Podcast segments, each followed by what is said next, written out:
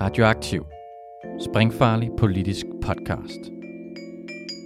Følg os, like os, del os, læn dig tilbage og nyd en frisk blandet cocktail af skarpe vinkler, dybtegående analyser og farlige debatter.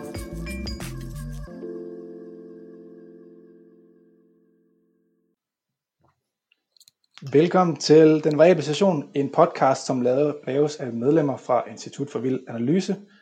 Jeg hedder Rasmus, og med mig i dag har jeg Erik, som er filosof. Hej Erik. Hej Rasmus. Og så har vi Brian, også filosof. Hej Brian. Hej hej. Og så har vi Kasper, den tredje og sidste filosof i selskabet. Hej Kasper. Hej hej. Kasper, øhm, hvad er det, vi skal snakke om i dag? Jamen, vi skal snakke om øh, yoga, øh, sådan helt, helt overordnet.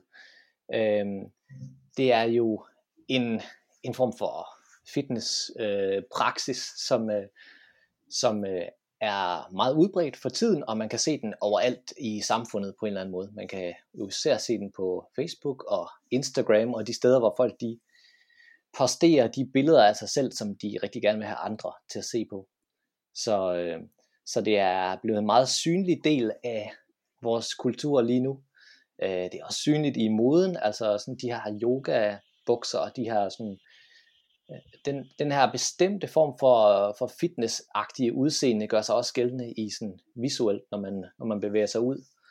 Øhm, og så kan man jo sige, at, det, at nogle af elementerne fra, fra det, vi kender som yoga, altså sådan meditation, mindfulness, er begyndt at, at sætte sig rigtig meget igennem inden for psykologien også, så der er sådan en, en hel bølge, der kører afsted øh, mm. i øh, dansk og vestligt orienteret øh, psykologi, som, som handler om at kultivere selvet og kultivere opmærksomheden og kultivere en eller anden form for personlig afslappelse og ro.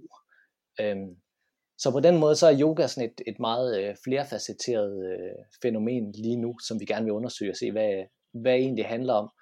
Og så vil vi gerne prøve at lægge et, en psykoanalytisk vinkel, som jo er, er det, den vinkel, vi typisk lægger her i øh, Institut for Vild Analyse. Altså vi prøver at tage nogle, øh, nogle øh, teoretiske elementer fra, fra psykoanaly, psykoanalysens fader, Sigmund Freud, tilbage for 100 år siden og fremad, især med, med brug af den franske psykoanalytiker Jacques Lacan. Så, så det, er sådan, det er sådan det take, vi gerne vil lave på det i dag. Og vi tager udgangspunkt i, mm. at, øh, at Brian Benjamin Hansen, øh, som er, blev, blev, blev interviewet til at komme med nogle udtalelser omkring yoga og nogle nyere artikler øh, for nylig. Så, så det er det, vi skal tage udgangspunkt i. Skal vi ja, måske skal jeg bare... Øh, mås- ja. Måske skal jeg bare følge op på den, øh, Kasper. Øh, altså ja, jeg blev kontaktet af en journalist fra Weekendavisen, øh, som havde læst en artikel øh, på en side, der hedder Scientific American, eller et tidsskrift, der hedder Scientific American, hvor øh, den her artikel, den tager fat i The Science of Spiritual Narcissism, som det hedder. En fyr, der hedder Scott Barry Kaufman, der har, der har skrevet den. Og øh, ja, altså det som den artikel øh, dykker ned i, det er det der sådan lidt sjovt paradoks faktisk, fordi altså på den ene side så er yoga og meditation og nogle af de her praksiser, altså de er på en måde sat i verden for, at vi kan slippe for vores ego. Altså vi kan gennem nogle af de her praksiser på en måde komme på afstand af alle de her sådan narcissistiske små projekter, øh, vi kan have, og vores karriere og alt det, der gør os stresset osv. Men på den anden side, så, som der står i artiklen, men hvordan kan det så være, at der er så mange billeder af yoga poses på Instagram og så videre, altså at på samme tid som det er et forsøg på at slippe ud af egoet, de her praksiser, så virker de til på mange, rigtig mange måder faktisk at booste egoet. Ja, og det havde jeg så en, en lille snak med journalisten der om, og der kommer muligvis, altså i talende stund, at der endnu ikke kommet en, en artikel i Weekendavisen, det kommer der muligvis. Men øh, jeg synes ligesom, der var nogle flere aspekter i det, og det var egentlig sådan, altså der var noget interessant i det her paradoks, øh, som, som vi ikke rigtig nåede omkring i, i den lille snak, jeg havde med journalisten der, som jeg så gerne ville invitere jer andre til at, at hjælpe mig med at folde mere ud. Så altså grundlæggende så er der det der paradoks, ikke? Man vil gerne slippe ud, man vil gerne ud af egoet, men hvordan gør man det, og hvordan, undgår man øh, på en måde at havne tilbage i egoet igen? Kunne jeg ikke lige følge op, Brian, der spørger dig, hvorfor vil man gerne slippe ud af egoet? Ja, altså det, man kan måske sige, at altså det er måske der, der i virkeligheden lige skal trækkes en, en slags distinktion, ikke? fordi der er måske nogen, som i virkeligheden ikke nødvendigvis vil slippe ud af egoet med deres yoga-praksis, eller med deres meditation, eller hvad det nu er. De vil egentlig bare gerne have større kontrol over sig selv. Altså de, på en måde kan der egentlig godt være en meget sådan bevidst, rationel brug, sådan instrumentel brug af yoga til at opnå nogle forskellige mål. Altså man kan faktisk øh, på en måde bruge det sådan helt aktivt, rekreativt. Ikke? Altså at du arbejder helt vildt hårdt, og har ikke tid til at, at sove så meget eller gøre så meget andet, men så kan du faktisk optimere og arbejde endnu hårdere ved at lige at, at tage den der halve time med stikket ud en gang imellem. Ikke?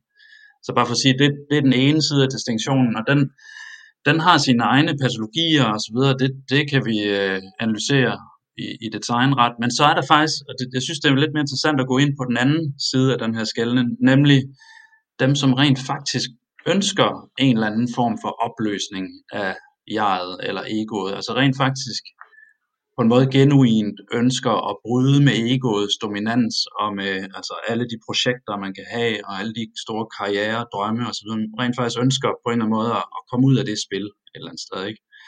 Det, det er faktisk egentlig der, jeg synes, det bliver interessant, om der så alligevel i den form for træden ud er en, en narcissisme, man, man så alligevel bliver fanget ind af.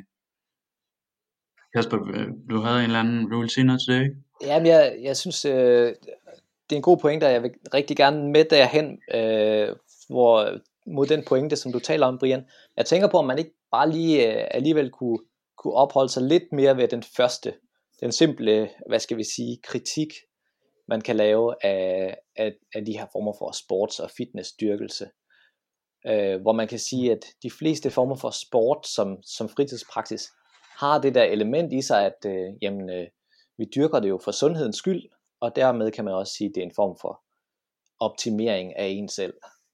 Øhm, og, øh, og så er det måske meget interessant, at vores klassiske øh, sportsgrene, som vi kender dem i Forenings Danmark, måske har den der, den der rod tilbage til det typisk vestlige, måske græske ideal, altså, og det er, det, er, det er noget med kamp, det er muskler, det er krigerisk adfærd, det er krigerisk udfoldelse. Øh, så det er sådan klassiske krigerdyder, der, der ligesom sætter sig igennem i, øh, i almindelige sportsgrene, som passede til en gang, hvor der stadigvæk var krige, og hvor mænd skulle være mænd, og, og, øh, og livet var hårdt og, og brutalt.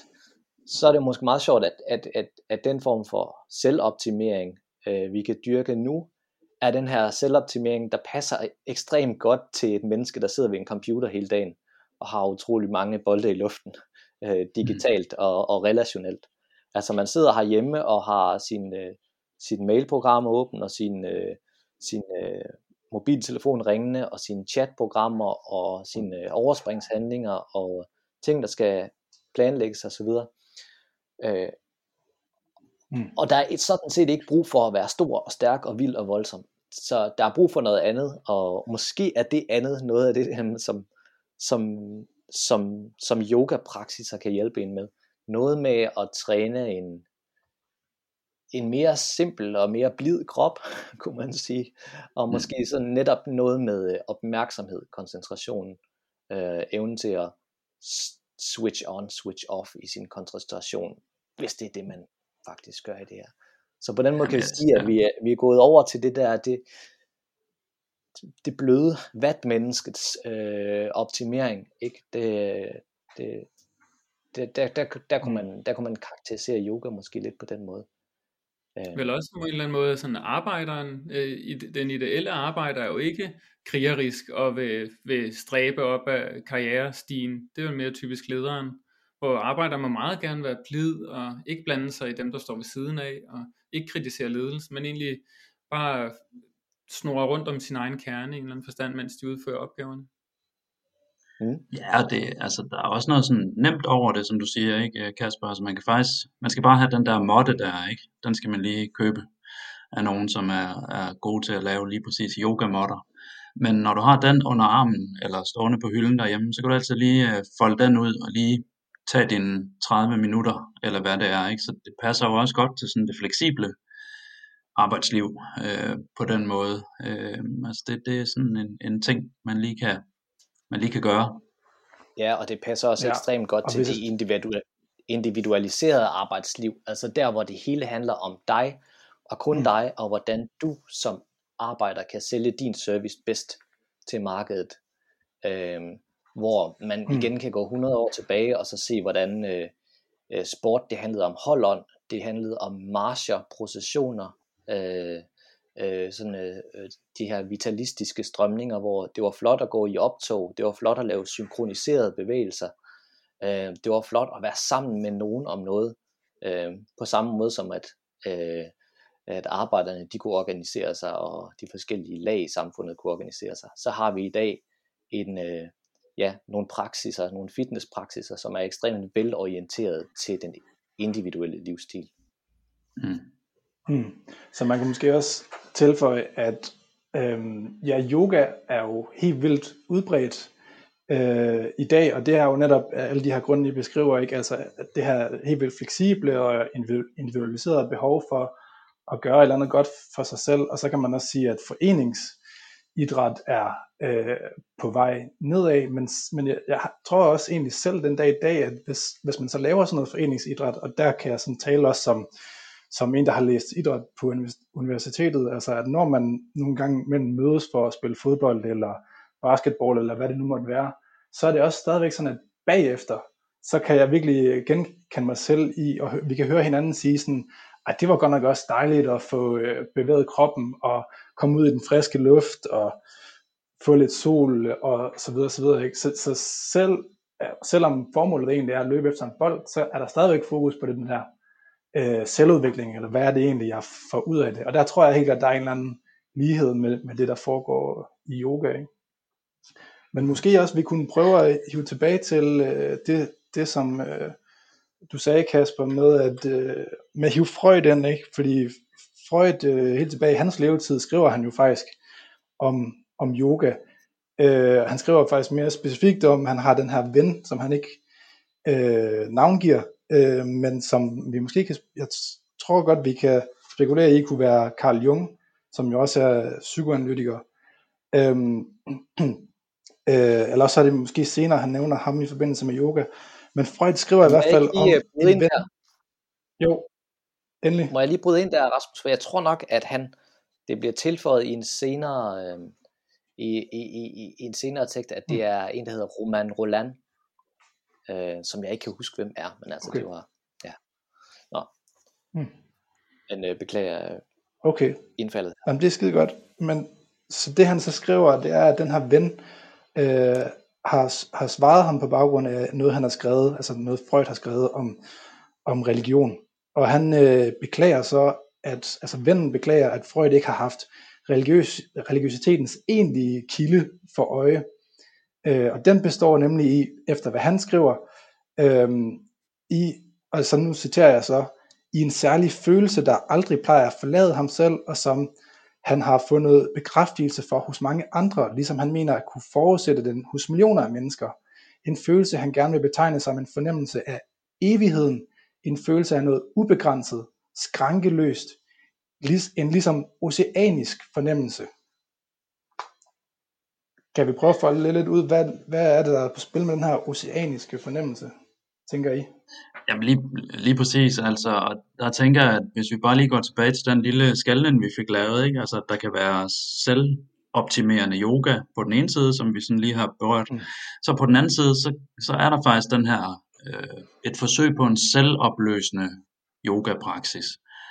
Og der er tanken jo simpelthen, altså at man kan kortslutte det med Freuds begreb om den her oceaniske følelse, som han får beskrevet af sin ven der i et brev. Altså Freud har jo skrevet, øh, altså Freud skriver det her i Kulturens Byrde, som, øh, som, som skrives i 29, 1929 og udgives i 1930.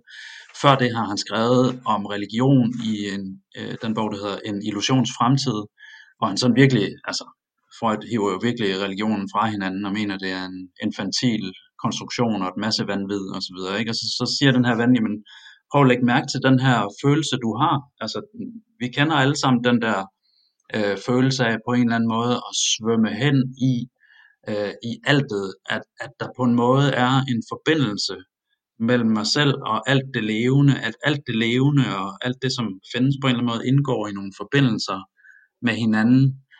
Øh, at der er sådan en større, på en eller anden måde, horisont for det hele, som vi bare er en lille bitte del af, men som vi indgår organisk i på en eller anden måde. Ikke? Altså, og som Freud siger, det, det jeg kender ikke den følelse, siger Freud, sådan ret kynisk.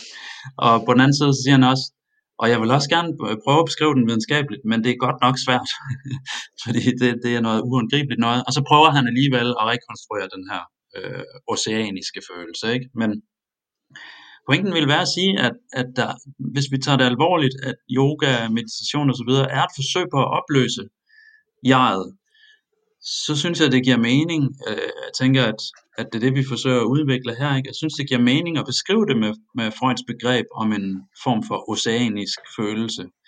Og vi kan så kvalificere den øh, bestemmelse, som Freud giver der, ved at sige, at det, det er en form for oceanisk narcissisme.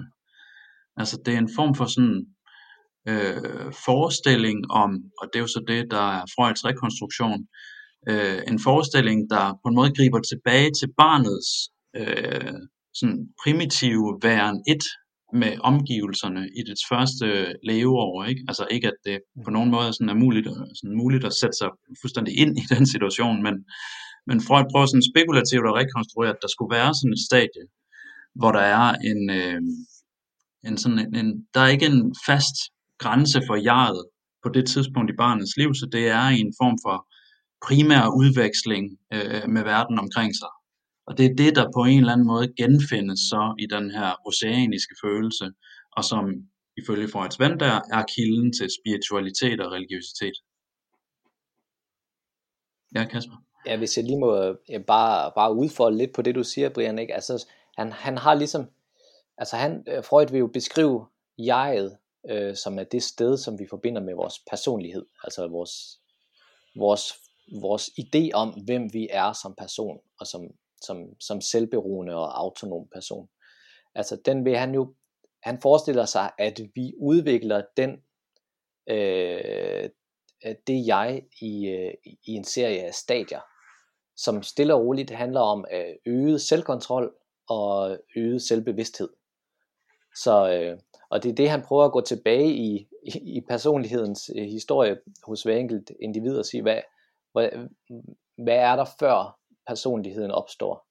Og der kan man forestille sig det her spædbarn, der bare, altså, øh, der bare ligger og, øh, og, øh, og, og er en, et, et bundt af instinkter på en eller anden måde, og et bundt af instinktive reaktionsmønstre, og det kan opfatte noget i sin omverden, øh, og det kan skrige, når det har brug for mad, og det kan skrige, når noget gør ondt, og det kan lægge sig til at sove, når det er træt, og, og, og, og udover det er, fungerer alt på en eller anden måde automatisk, altså sådan biologisk. Og så stille og roligt, så begynder barnet så at udvikle sansen for, at jeg kan egentlig selv, jeg kan skrige, når, øh, når jeg gerne vil have mine forældre til at komme med mad, for eksempel, eller jeg kan smile, så smiler folk igen, eller stille og roligt begynder man at kunne styre sin egen afføring, styre sine egne øh, bevægelser, sine egne muskler osv. Og stille og roligt opbygger man så et, øh, en fornemmelse af et, et jeg, der er i den her krop, og som kan styre sig selv. Men før, før det, der er altså bare den der oceaniske følelse af, at man, man svømmer hen i verden, man er et med sin mor, man er et med sine omgivelser, på en eller anden måde. Mm. Ja, der, I, i ja. det en lille krølle ligger der også det, at øh, med, når man ikke rigtig er et jeg, så er man heller ikke et du for nogen. Altså, øh, hvis man skal dykke lidt ned i sådan en oceanisk øh, udsvømmende følelse, så er det jo også meget ansvarsfrit. Der er ikke, man er ikke klar over, at man øh, faktisk er en del af nogle andres virkelighed, øh, hvor man betyder noget, og at ens ageren i verden har konsekvenser på alle mulige måder. Man er, man er bare øh, lige med. Ja, og det der måske så er, eller det der faktisk er, så er særligt her ved de her yoga-praksiser anskuet for den synsvinkel er, at der, der er jo alligevel stor forskel på altså, øh, det her øh, barns sådan, svømmen fuldstændig ud, altså hvor grænserne er fuldstændig forsvundne på en eller anden måde, ikke? Altså hvor, hvor man slet ikke engang kan tale om noget jeg. Og så til den her voksne øh, sådan rekonstruktion, mm, som en slags fantasi om, at jeg kan være et med altet, men det er jo med betoningen på jeg, altså jeg er et med altet, ikke? Det er ikke, at øh, der er faktisk slet ikke noget, jeg er svømmet fuldstændig hen, jeg finder aldrig tilbage på en eller anden måde, eller jeg er i en tilstand før, før mit jeg. Nej, jeg er her, men jeg har forbundet mig med altet nu. Altså, og der, ja, jeg, jeg tænker, at der er sådan en, altså der er sådan en slags øh, blindgyde i den her praksis i forhold til at, at ville undgå jeget, ikke? fordi man når måske nok frem til det oceaniske, men det forbliver lige præcis en, en narcissistisk øh, oceanisme, altså i den forstand, at jamen nu er jeg til stede, i altet. Og jeg er her øh, i, til stede i et alt, som på en eller anden måde indgår harmonisk i den måde, jeg er på. Jeg kan på en eller anden måde tune mig ind på en, en større balance i verden. Jeg kan tune mig ind på et sted, hvor jeg kan blive mig selv på en eller anden måde, ikke? fordi jeg nu hviler i altet. Nu er jeg ikke mere fremmedgjort. Nu skal jeg ikke mere spille en eller anden rolle, eller ja, jeg er stadig stresset osv. Men prisen er, at man bliver låst inde i den her sådan narcissistiske forestilling om, at der faktisk er et sted, hvor vi har hjemme, og hvor, hvor vi kan være et med altet, så at sige. Ikke? Mm. Og, det, og det synes jeg også, det, det er rigtig spændende i forhold til altså de billeder, vi har af sådan nogle, øh, hvad skal man sige, sådan nogle meditationsguruer, om de så er fra Tibet eller fra Indien, eller om det bare er nogle amerikanske folk, vi ser på, på YouTube, men, øh, men i hvert fald især når vi kommer over i den der, øh, den der den der psykiske del, eller hvad man skal sige, ja, den mentale del af, af hele det her østlige, øh, den her østlige praksis, ikke? Øh, at vi har lige netop det der billede af guruen som ham der, der kan sætte sig ned, og så helt kontrolleret sige, 1, 2, 3, nu er jeg i et med altet. Nu har jeg slukket for mit jeg. Lige nu. Altså, øhm, så den der ekstreme kontrol over sin egen selvudslettelse på en måde. Ikke? Øh, det er et fantastisk paradoks. Ja, og det billede synes jeg virkelig spejler sig i rigtig mange ting. Altså, måske er det ikke helt det samme, men jeg kan da huske den fascination, øh, jeg har haft som barn af de her yogier, som opnår den form for, for selvkontrol, hvor de kan levitere simpelthen, ikke? Altså, hvor den tilstand er fuldstændig kan man sige, kontrol over sanser og øh, kontrol over, ja, i forhold til faktisk at opløse sit jeg på en kontrolleret måde, gør dem i stand til noget, der helt vildt og endnu vildere end noget ego nogensinde kunne præstere, nemlig at kunne flyve rundt og bevæge sig som sådan en anden øh, Neo fra The Matrix eller sådan noget, ikke? altså bevæge sig fuldstændig frit i det symboliske koordinater og simpelthen bare hæve sig fra jorden, hvis det er det, man har lyst til. Og det, jeg tror også, Freud siger det et sted, at, at når man drømmer om at flyve, så er det altid en narcissistisk drøm. Ikke? Altså det, der er altid en forestilling om, at nu kan jeg simpelthen bevæge mig rundt i verden uden friktion. Og, og det er jo den fascination, der er i det, ikke? Og det er også meget sigende, at vi, Men, jo, vi jo ikke så... typisk vil... Øh... Oh, undskyld, vil du sige noget, Rasmus? Nej, fortsæt bare Kasper, så hopper jeg ind bagefter. Jeg prøver. Okay. Øh, Jamen, jeg vil bare tilføje, at, at det er jo også meget sigende, at vi jo ikke på samme måde dyrker de mennesker, der har, altså, der er gået i stå i deres liv. Øh, altså alle dem, der melder sig ud af samfundet, eller ikke er i stand til at gå på arbejde, eller øh, jamen alle de, øh, de depressive, eller dem, der er i vildrede, eller, øh, øh, eller som bare ikke lever livet i samme hastighed, øh, som, som det, der forventes. Altså det, dem har vi ikke samme øh, fascination af og samme status tilegnelse til. Selvom man kan sige, at nogle af dem måske har en praksis om at leve et ekstremt stille liv øh, og gå et par ture hver dag og, og, og nyde fuglene og nyde hækkene og så videre, så videre og blomsterne og altså at det, det, det, det er ikke der vores fascination går hen. Vores fascination går hen til dem der kontrollerer det der shit øh, til det yderste. Det er helt rigtigt. Altså, jeg har lige så og læst sådan en, øh, en, der hedder Jakob Jakobsen, der har skrevet en, øh, en bog, der hedder Dagbog, eller den hedder Ophør Oprør, Dagbog for en indlæggelse, hvor han var indlagt på Gentofte Psykiatriske Hospital med en, en depressiv lidelse, altså en depression fuldstændig, ikke? Og han beskriver jo det der med, at øh, altså nu er det sådan meget medicinsk øh, paradigme, han kommer ind i, men der er en læge, der sådan opfordrer ham til at opsøge, eller sådan undersøge de negative tanker, og så man siger, at jeg har slet ikke nogen negative tanker. Jeg er bare negativ. Altså, min væren er i negativ. Jeg, jeg, på en måde er der slet ikke noget at undersøge, fordi det hele er bare et sort hul, der negerer sig selv. På en måde er det den der fuldstændig selvopløsning. Ikke? Altså det depressive subjekt er fuldstændig selvopløst. Men det er bestemt ikke, som du siger, Kasper, en tilstand, som vi fascineres af på samme måde, eller tilbeder, kan man sige, som den kontrollerede selvopløsning, øh, som vi finder i, i nogle af de her yoga-praksiser. Det, det er to meget forskellige ting, ikke? Altså. Mm. Så hvis vi, øh, hvis vi bare lige sådan et øjeblik parkerer den der første øh, attitude, der kan være i, i yoga og meditation og mindfulness, som vi først snakkede om, altså det der med den der fokus på selvudvikling, at man skal forbedre sig selv, man skal være en bedre version af sig selv osv.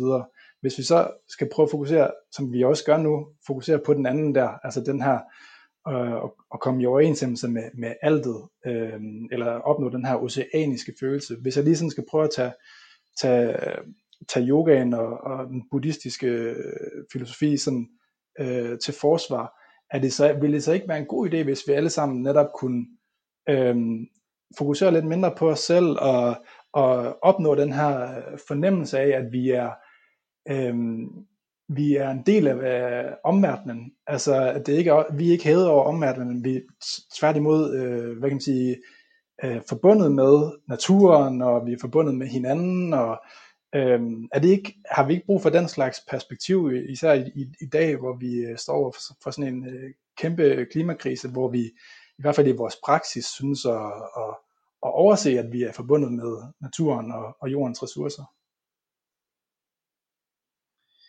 Jo, altså, men måske et første take kunne være noget af det, som den her amerikanske artikel faktisk har lidt fat i. Jeg tror, den på et tidspunkt siger den noget om sådan en slags spiritual bypass, eller sådan noget. Altså, at du får på en måde spirituelt afladet for nogle af de der ting. Altså, på en måde får du dig jo sådan gennem de her praksiser sådan genplaceret i en eller anden sammenhæng.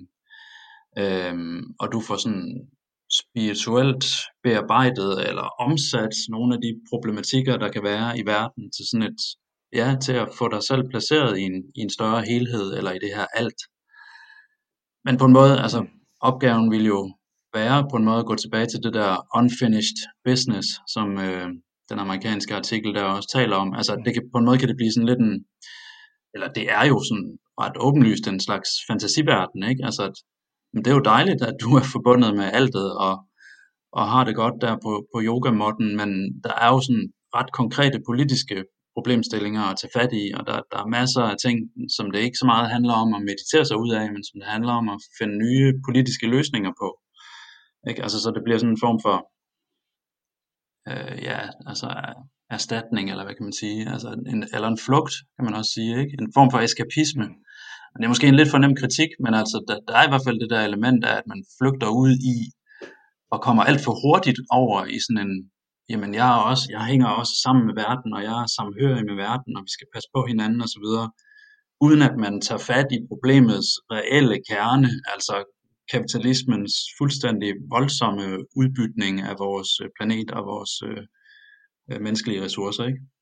Ja, er det ikke nogle gange altså netop vrede, der er brug for, kunne man sige, ikke? eller store følelser, eller et, øh, et, et ego, der siger nej, det, det fører jeg mm. simpelthen ikke i. Ja, altså en Greta Thunberg, der havde dyrket en masse meditation og gik op i egoløshed, ville jo være væsentligt anderledes, og mm. formentlig hurtigt på plads. Mm. Jo, og på, på den måde, så er det også lige netop interessant at se øh, på, hvordan nogle af de der, øh, hvad skal man sige, mere udvandede eller let tilgængelige idéer, eller former for, for, for, for, for yoga, selvudslettelsen, hvordan de, de gør sig gældende i øh, vores samfund i dag. Øh, og der kan man jo sige, at noget af det, som, øh, som, som den østlige øh, visdom eller østlige religiøsitet eller spiritualitet, den, den handler om, øh, sådan øh, i, i et ret, relativt bredt perspektiv, det er jo en form for afkald og en form for forsoning. Øh, og på den måde har den jo øh, har den østlige filosofi en, en hel del øh, lighedstræk med, med, med den kristne, øh, kristne kultur og kristne tradition, at øh, der er i høj grad et, et fokus på, at der er nogle ting i verden, øh, som, øh, som vi ikke kan ændre på, og det, det bedste, vi kan gøre for os selv, det er sådan set at, øh, at acceptere det og, og ligesom at finde ro med det. Øhm, mm. og, og den, den tanke kan man finde inden for kristendommen, og man kan finde den inden for stoicismen, øh, og man kan finde den inden for, inden for Østens, øh, hvad skal man sige, øh, buddhismen for eksempel, hvor ideen er, at øh, altså en af de buddhistiske idéer er, at du, du, jo mere du ønsker, øh, jo mere øh, vil du komme til at, altså jo mere du ønsker dig, eller jo sagt på en anden måde, jo mere du begærer, jo mere vil du lide af frustrationer over ikke at få dit begær opfyldt. Øh, og derfor er øh, den eneste måde at finde lykke på, det er sådan set at prøve at fjerne dit begær, fjerne din vilje. Øh, det var noget, som øh, mm. den tyske filosof Schopenhauer, han var rigtig glad for øh, i 1800-tallet. Han, han var stor kender af Østens filosofi, og, og, og bed øh, lige netop fast i det der, at mennesket har et enormt, egentlig, potentiale for et enormt begær, og derfor et potentiale for uendelig lidelse. Fordi det vil sige, at vi aldrig får nok. Øhm, og, så, og så kan man sige, at den der forsoningstankegang, den opererer med en løsning, der siger, at så skal vi ønske mindre så skal vi acceptere det, vi har. Ikke, ikke, ikke, ikke ønske os urealistiske ting, eller ikke blive ved med at ønske os og sætte os nye øh, ønsker i hovedet hele tiden. Og der kan man jo sige, der er jo et, et, et åbenlyst konformt øh, perspektiv på livet der. Måske kan vi så også øh, øh begynde at nærme os analysens afslutning på en eller anden måde, ikke? fordi der er jo, altså, her vil jo være et clash mellem øh, den øh, sådan tilgang til begæret, som du udlægger der, Kasper, ikke? Altså, at vi skal holde op med at, eller vi skal, ja, vi skal trække os ud af begæret på en eller anden måde, ikke? Øh, som ligger i, i de der østlige øh, tilgange hos Schopenhauer osv. Og så psykoanalysens tilgang, altså som Lacan sagde på et tidspunkt i sådan en lidt øh, obskur formular, at det handler om ikke at vige tilbage for begæret. Øh, og det kan jo som det altid kan øh, ligesom forstås på mange måder, men der er jo sådan på en måde i psykoanalysen sådan en ambition om at, at alliere sig med den fremmede kerne i sig selv, som er begæret. Altså, og på en måde næsten purificere det der fremmedartede element i begæret, som kontrollerer en. Altså, vi er sat i verden som begærende væsener, men vores begær er altid øh, på en måde modelleret over andre, og det er indsocialiseret på bestemte måder, for at gøre en lang historie kort. Ikke? Altså begæret er den andens begær. Vi lærer at begære gennem andre. Vi får vores begær gennem alle mulige fantasier om, hvordan andre må tænker om det, vi gør osv. Og så er øh, projektet i psykoanalysen på en måde at traversere den der fantasi, altså på en måde at ikke at holde op med at begære overhovedet, men på en måde at kunne være i vores symptomale begær på en måde, så, øh, så vi mere direkte lever med det som et sprængt, splittet begær. Og det, og det vil så være pointen, at det kan rent faktisk føre til et politisk projekt. Altså det der begær, som kan være indrulleret i alle mulige underlige, fremmedartede og fremmedgørende former, hvis med, ved at alliere os med det begær, kan vi rent faktisk øh, finde et begær, hvor vi kan træde ud af rammen eller gøre noget nyt. Altså, øh, på en måde er kunsten ikke at holde op med at begære, men simpelthen at begære på en anden måde. Ikke? Altså, og det vil måske være overgangen fra yogamotten til den psykoanalytiske brix. Altså det, man lærer på modden, er at affinde sig og besinde sig og indse, at alle begær er sådan nogle forgængelige nogen, og på en måde øh, nå den der tilstand, hvor man kan træde ud af det. Og på den anden side Brixen, hvor det lige præcis handler om at alliere sig med det der fremmede element, og bruge det på en måde til et politisk projekt, eller til at kunne gøre noget andet, noget nyt med sine øh, symptomer. Ja, så hvis vi skal runde af her til sidst, kan vi sige, at Vi har snakket om to nedslag i forbindelse med yoga. For det første er der noget ved yoga, som gør, at det passer som fod i hose med sådan et senkapitalistisk krav om selvudvikling og selvforbedring. Altså yoga er big business, fordi det er sådan en fleksibel og individualistisk løsning på nogle af de krav, vi stiller os selv i dag. Altså for eksempel sådan nogle krav som at være mere afslappet og mindre stresset, mere til stede og mindre fraværende.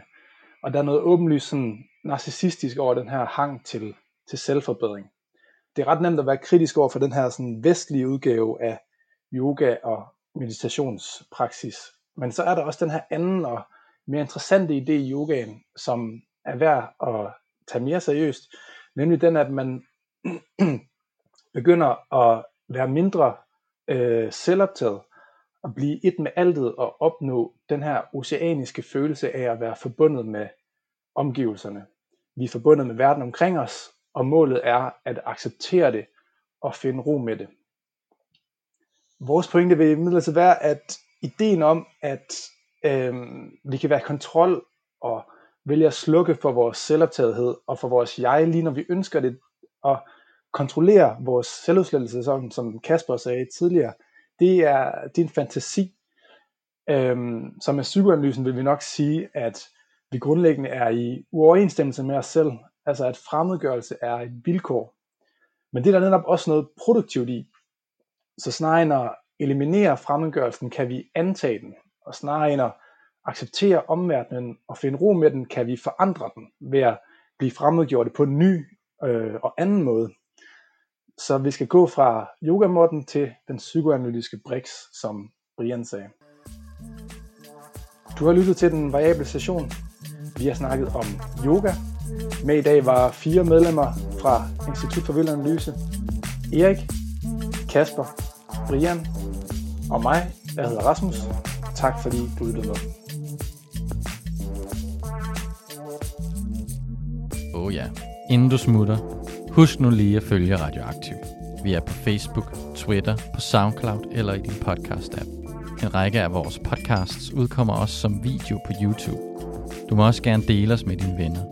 Hvis du er ellevild, så kan du gå ind på solidaritet.dk og blive medlem af vores medie.